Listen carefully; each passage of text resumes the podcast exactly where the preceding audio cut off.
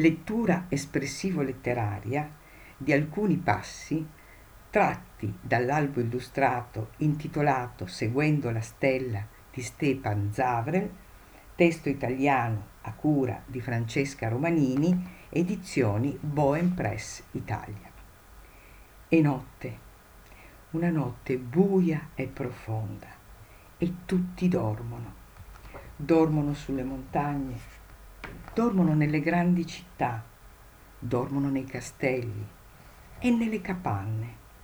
Ovunque è silenzio e nessuno sa ancora nulla. Ma questa non è una notte come tutte le altre, è una notte straordinaria.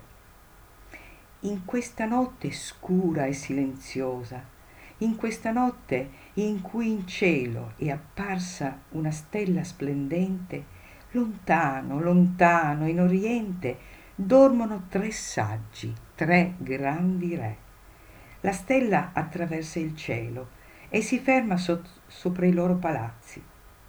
Il primo saggio si desta e ascolta il messaggio degli angeli. Il giorno a lungo atteso è arrivato. Il terzo re sta ancora dormendo quando la stella giunge sopra la sua magnifica città.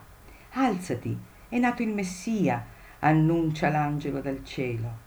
E così anche il terzo re, come gli altri due, si mette in cammino.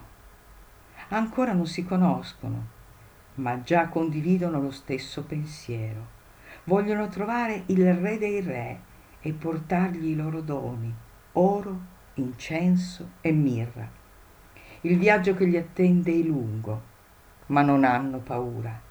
La stella guiderà i loro passi si dirigono verso occidente, camminano giorno e notte, con il sole e con la pioggia, attraversano grandi città e piccoli paesi, finché un giorno arrivano nel deserto, il torrido e polveroso deserto. Ma la stella continua a guidarli e loro procedono sicuri, sanno dove andare e perché ci stanno andando.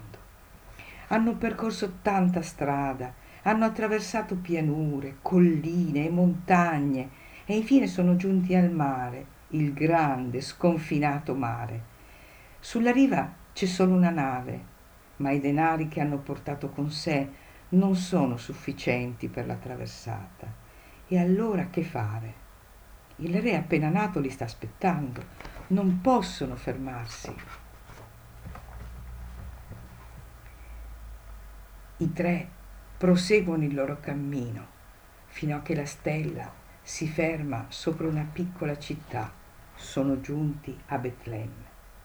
Scuotono la polvere dai sandali, lisciano i loro mantelli, lucidano gli scrigni dorati che custodiscono i doni e vanno, vanno da Gesù bambino, si inchinano profondamente, gli offrono in dono oro, incenso e mirra, e lo salutano come il re dei re. Vi lascio qui a leggere integralmente l'albo ed anche la conclusione. Buona lettura.